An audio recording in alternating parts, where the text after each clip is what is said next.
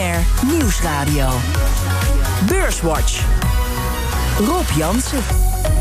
Welkom bij Beurswatch, het beleggingsprogramma op de Nederlandse radio. Mijn gasten vandaag zijn Olaf van den Heuvel van Aegon Asset Management en Wim Zwanenburg van Stroeve Lemberger. Welkom.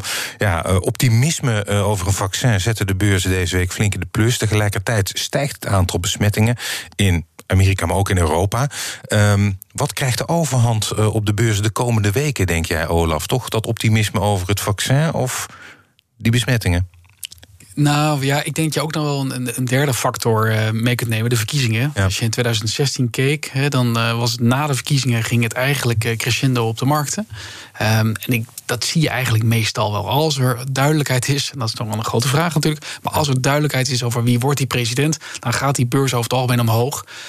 Ik denk dat het goede nieuws van het vaccin, dat nog wel een rol gaat spelen de komende tijd. En ik ben daar zelf wel positief over. Maar ja, ook dat zal niet in de rechte weg gaan. Wat denk jij, Wim?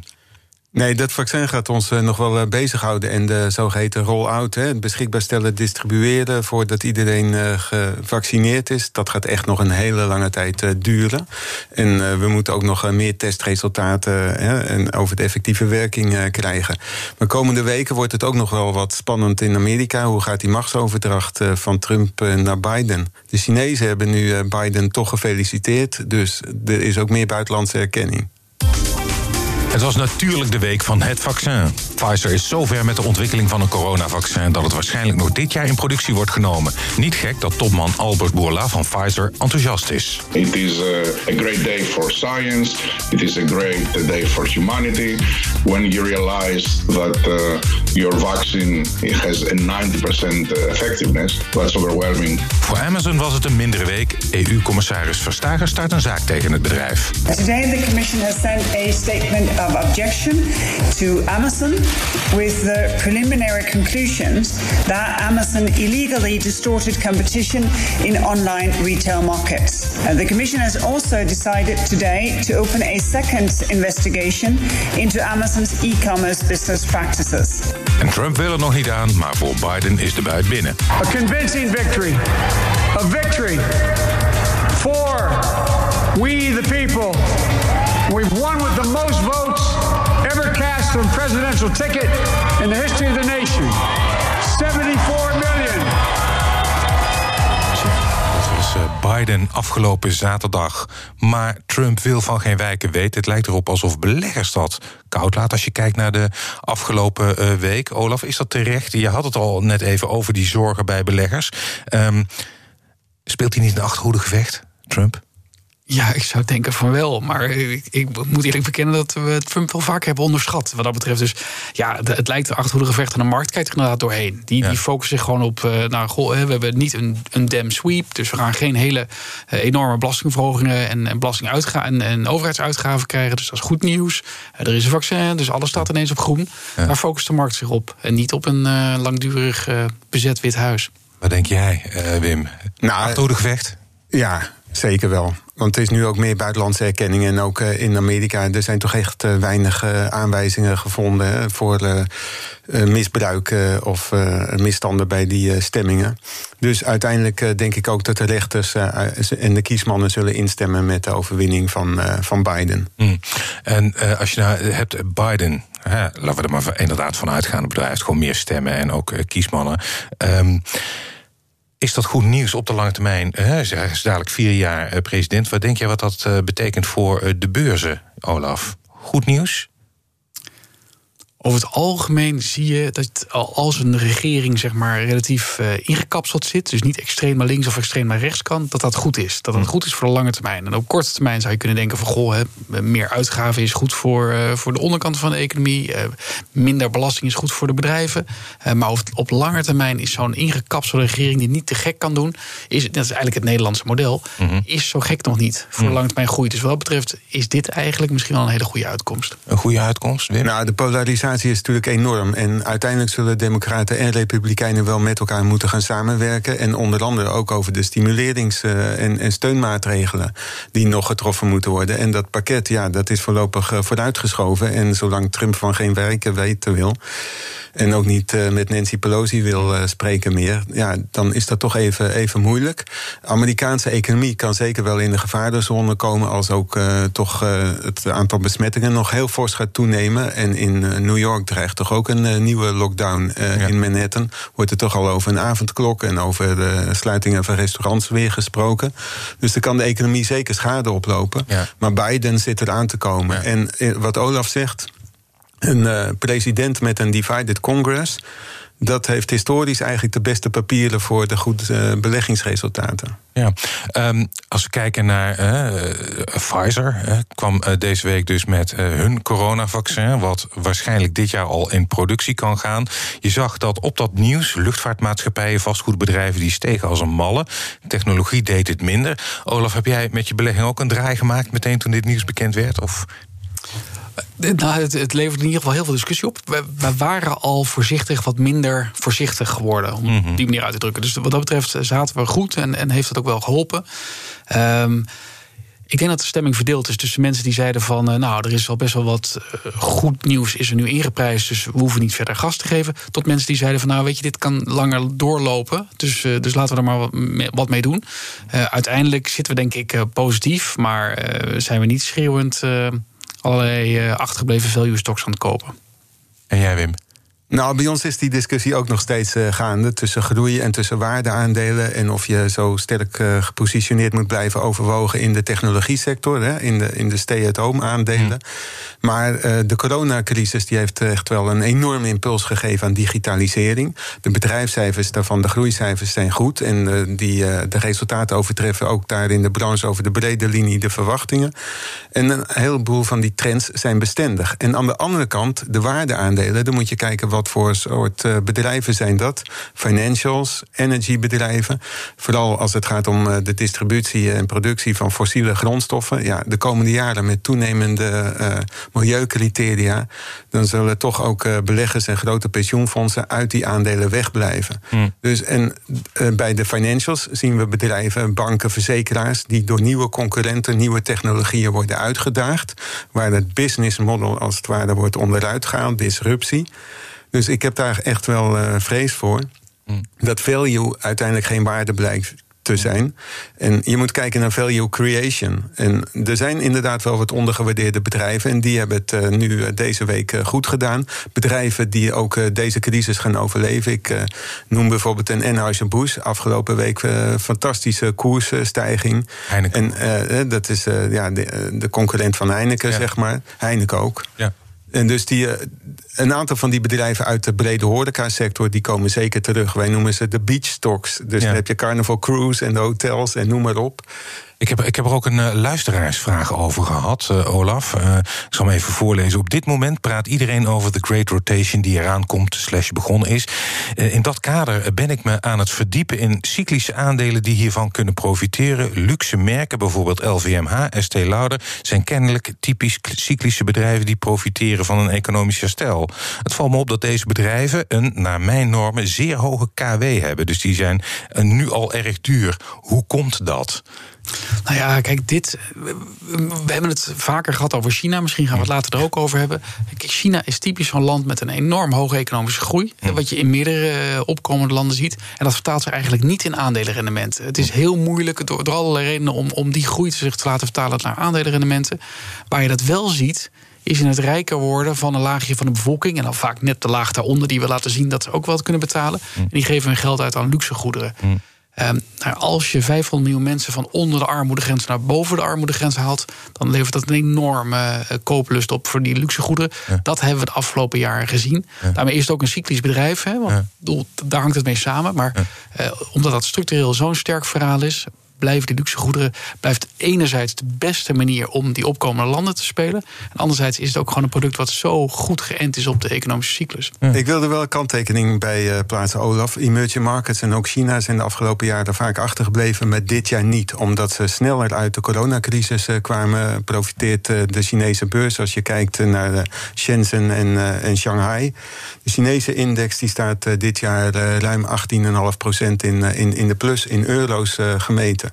Dus dat gaat echt redelijk goed. En de afgelopen week was er in China Singles Day. Hè? Dus dat is eigenlijk het Black Friday voor die Chinezen. Er zijn en masse bestellingen geplaatst bij Alibaba. Die hadden een recordomzet. Eigenlijk op één dag of in de aanloop daar naartoe. En inderdaad, Alibaba verkoopt dan ook veel westerse merken. Dus de hele dure luxe concerns, die profiteren daarvan. Dat was al eerder dit jaar trouwens ook in hele goede cijfers van LVMH zichtbaar. Maar dat onderschrijft toch eigenlijk het verhaal van Olaf? Nee, dat onderschrijft het wel. Maar het is ook China zelfstandig die het goed doet. En zelfs ook ondanks de blokkade van die beursgang, die IPO van Ant Group, die afsplitsing van Alibaba, zien we toch dat de nieuwe techreuzen het goed doen. En er komen nog meer beursgangen aan. Maar ook buiten de technologie-sfeer komen een aantal Chinese concerns sterk opzetten. Ja, ik had het denk ik ook wat meer over de langere termijn. Hè? Op langere termijn zie je dat Chinese aandelen ver achterblijven bij de Chinese groei. Mm. Of wat jij vroeg over value versus groei. Hè? Wanneer gaan value aandelen het goed doen? Wat we altijd zeggen is, van, als de rente gaat stijgen of de reële rente gaat stijgen. Daar ben ik zelf wel bevreesd voor. Hè? Want het grote risico momenteel is inflatie. Nou, als die inflatie gaat oplopen of mensen denken dat die gaat oplopen, en je ziet er al tekenen van, dan gaat de reële rente stijgen. Ja, dan is dat denk ik slecht voor bijna alle aandelen. Met name die groeiaandelen die het zo goed hebben gedaan, waarbij die schaarste, dat kleine beetje groei hoog gewaardeerd werd, dat zal dan leeg gaan lopen en dat zal echt wel pijn gaan doen, denk ik. U luistert naar Beurswatch met Olaf van den Heuvel van Aegon Asset Management en Wim Zwanenburg van Stroeve Lemberger. Voor we verder gaan maken we even de balans op van de afgelopen week. De AEX die sloot op 596,9 punten. Dat is 4,2% hoger dan vorige week. Stijgers. Op 1 in de AEX won Unibail Rodamco Westfield 45,1%. Op 2 ING een plus van 22,3%. En op 3 Aegon met een plus van 17,4%. Midcap aandeel dat het best presteerde deze week was Eurocommercial Properties met een plus van 41,9%. Dalers. Op 1. Prozus verloor 8,4% deze week. Op 2 Just Eat Takeaway, een min van 8,2%. En op 3 IMCD met een min van 4,7%. In de midcap was de grootste daler deze week WDP met een min van 6,7%. En de AEX is deze week 3 van de 5 handelsdagen hoger gesloten. ABN AMRO niet in de top van de stijgers, maar kreeg er toch nog 16% bij in een week tijd op de kwartaalcijfers. Na 2 kwartalen verlies bleef er nu dus wel geld over onder de streep. Net als veel andere banken hoeft ABN minder geld opzij te zetten voor slechte leningen. Olaf, mooie cijfers? Tevreden? Ja, ik denk dat het wel goede cijfers waren. Kijk, het blijft een hele bijzondere tijd en we moeten allemaal gaan kijken van hoe wordt de tweede golf. Maar waar we al langzaam bang aan het worden waren voor wat gaat die derde golf zijn, is dat met het vaccinnieuws misschien toch ook wel wat naar de achtergrond geschoven. Nou ja, en als dan zo'n bank ook nog eens strategisch wat goede beslissingen neemt en dat goed kan uitvoeren, en dat hebben ze laten zien, dan is dat denk ik wel een stap voorwaarts. Ben je ook positief, Wim, over de cijfers van ABN? Wat minder positief. Je ziet dat ze toch nog doorgaan met reorganiseren. De afbouw van de grote kredietportefeuille van de zakenbankdivisie, waar ze 1/3 van gaan afstoten. Dus het groeipotentieel is duidelijk wat minder. Je ziet dat, ik zei al, de afdracht of te reserveren voor slechte leningen, dat wordt verminderd. Maar goed, dat hangt dus wel heel sterk samen met inderdaad of er dadelijk weer zo'n tweede golf komt, Olaf. Want, of derde golf, weet ik. Of we zitten nu eigenlijk, de beperkte lockdown die we nu hebben, zitten nog niet in deze cijfers. Nee. Dus dat kan misschien wel weer een omslag betekenen voor ABN. Ja, dat ga je pas zien in januari en februari. Kijk, sowieso de eerste golf zijn natuurlijk allerlei reddingsprogramma's geweest. Was er behoorlijk wat vet op de botten. In de zomer viel het allemaal heel erg mee. En dit moeten we nog zien. Dit gaat januari en februari worden. Dus wat dat betreft zien we heel weinig hieraan. Ja, Wim is niet zo positief. Zeg jij van nou, financials, banken, misschien wel interessant om weer in de portefeuille te nemen? Of is daar nog veel te vroeg voor? Nou ja, dan komen we weer op die discussie van wat zijn value-aandelen. Kijk, banken, en ik ben het over overigens helemaal met Wim eens. Het businessmodel van veel van dat soort partijen, dat ligt onder druk. Tegelijkertijd, het zwakke punt was toch het ouderwetse bankinkomen. Hè, van de rente is laag en de rentemarge is, de inkomsten daarmee zijn laag.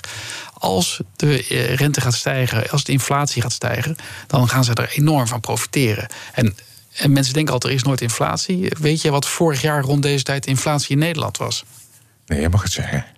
Wim? Nou, even niet heel paraat. Ik meen niet van 1,2 of zo. 2,6%. Ja. Weet je, dat is een jaar geleden. En dan is Nederland maar een onderdeel van de eurozone. Maar ik denk dat we onderschatten hoe hard inflatie terug kan komen. Hmm. We gaan het zien. Terugkomst, een opmars op de beurs was er deze week. In ieder geval voor Unibail Rodamco Westfield. Steeg flink deze week. Deels door de hoop op een snel coronavaccin, vermoed ik. Maar ja, het reageerde ook al goed op de claimemissie waarmee het bedrijf €3,5 miljard wilde ophalen. Die is door de aandeelhouders weggestemd. Wim, is dat wegstemmen van die claimemissie goed nieuws voor het bedrijf? Want ja... Dat staat nog te bezien, want waar gaat het om? Ze moeten nieuw kapitaal ophalen en om ook schulden af te kunnen betalen. En wat je vrijdag zag, dat ook instellingen, de kredietbeoordelaars, Moody's en dergelijke, die kwamen met lagere ratings of de aankondiging dat ze het op review plaatsen. En dat is natuurlijk toch niet zo goed. Dus dan zag je weer even een schrikeffect. En deze week heeft Unibail Rodamco het erg goed gedaan op de beurs. Hè. Die activisten die hebben gelijk gekregen met die stemming, gesteund ook door de VEB. Maar dit aandeel was inderdaad echt enorm afgeslacht. En het is nog steeds meer dan 60% gedaald als we kijken year to date. Zelfs na de stijging van meer dan 40% van deze week. Ja. En ja, wat de toekomst wordt van die winkelcentra, dat is nog onduidelijk. Westfield zou eens eventueel moeten afstoten. Hè. Die divisie die ze enkele jaren geleden nog juist over hadden genomen. Wat de toekomst wordt van de grote malls, van de grote winkelcentra. Dat is nog onduidelijk. Maar tegelijkertijd met het wegstemmen van die claimemissie kwam natuurlijk ook nog eens een keer het nieuws van het coronavaccin. Dus dan gloort er weer licht aan het einde van de tunnel. Dat we weer terug mogen naar de winkels. Dat zal uiteindelijk ook de vastgoedsector wel ten goede komen. Maar ik moet zeggen, het hangt er nog om. Het is zeker toch niet mijn favoriete sector. Nee. Ja. Want Olaf, als je kijkt naar de retail, zat eigenlijk ook al voor corona. Was de trend naar online al in gang gezet. Die is nu versneld. Gaat dat ooit nog voor die vastgoedbeleggers goed komen? Zullen we weer gaan winkelen zoals 5 jaar geleden, 6 jaar geleden? Ik denk dat het heel anders gaat worden. Kijk, de trend was natuurlijk al van het moet veel meer een event achter iets worden. Maar het corona heeft het zo versneld. Weet je, altijd zo, ook thuiswerken en het kantoorwerk. Het heeft allemaal zo enorm versneld. En de kantoorbezetting, ja. Ik denk dat de coronacrisis toch zijn sporen zal nalaten. En dat heeft nieuwe impuls gegeven aan de digitalisering. Kijk, wat Unibail Rodamco wel heeft, ze hebben over het algemeen topklasse vastgoed. Hè? Dus zij kunnen wel, als iemand de slag kan maken van we zijn een attractie op zich, en dat zal het moeten worden, dan zijn zij het denk ik wel. Ja. Maar het is een pijnlijk proces om daar te komen, dat is duidelijk. Ja. SBM Offshore was ook in het nieuws. Die verhogen het salaris van topman Bruno Chabas met 20% naar €960.000 per jaar. En dat is gerechtvaardigd gezien de financiële resultaten. Daar kwam deze week iets meer over naar buiten. De omzet is namelijk het afgelopen kwartaal met 23% gestegen. Wim, is dan die loonsverhoging ook wel terecht? Gaat het goed met SBM Offshore? Nou, het gaat weer wat beter. De resultaten zijn echt veel beter dan we aan het begin van het jaar dachten. Maar ze hebben echt een hele goede vloot. Ik sprak net even over de verschuiving van fossiele grondstoffen naar de nieuwe energievormen. Maar we blijven natuurlijk gewoon de komende 20 jaar nog een oliestroom en een gasstroom houden. En zij spelen daar met de zogenaamde FPSO's. Dat zijn de Floating Production Storage, waarmee ze op zee de schepen beschikbaar hebben om dat naar de vaste locaties te verschepen. Dan zijn ze heel goed gepositioneerd. En daar hebben ze ook al goede bedrijfsresultaten mee geboekt. En daar wordt de topman ook voor beloond. Je hebt ook goede resultaten van SBM Offshore, Olaf? Ja, ik vond het een mooi verhaal. Ze weten het ook wel goed te marketen, hè, door inderdaad die transformatie aan te zetten. Terwijl ze zijn echt wel gevoelig voor de olieprijzen. Dat is denk ik ook de reden dat het aandeel nog steeds onder het niveau van het begin van het jaar staat. Ja. Maar het was op zich prima. En dan mag die een salarisverhoging misschien claimen. Is misschien gerechtvaardigd. We zijn alweer aan het einde van de uitzending. Dat betekent dat de luisteraar wacht met spanning op jullie tip. Olaf, wat is jouw tip voor de luisteraar? Ik blijf in de vastgoedsector hangen, denk ik. We hebben geconstateerd dat dat vaccin komt de economie gaat aantrekken. En dan moet je toch de cyclische aandelen hebben die dat beter doen. Woningbouwers hebben het in de VS heel goed gedaan. En waarom zou dat niet overslaan naar Europa? Ja. Dus kiezen we een veilige markt, relatief veilig, de Franse markt, met Nexity. Nexity, oké. Wim, wat is jouw tip? Ja, en mijn bedrijf is Icon PLC. We hadden het net over de gezondheidszorg, over Pfizer, wat met dat vaccin komt. We hebben het over de grote farmaceuten gehad. En dan heb je het natuurlijk over Pfizer, Merck, Johnson & Johnson. Maar die besteden feitelijk hun research steeds vaker uit aan laboratoriumorganisaties. En de medische wonderen moeten uit die laboratoria komen. En daar zijn ook specifieke bedrijven voor. En dan ben je minder afhankelijk van het succes van één medicijn, zoals vaak ook in de biotech, wat we zien bij Galapagos, of ze wel of niet slagen met een nieuw middel. En de farmaceuten besteden die research dus uit aan organisaties, instellingen zoals Icon PLC. Het is op de Amerikaanse beurs genoteerd met de tickersymbool ICLR.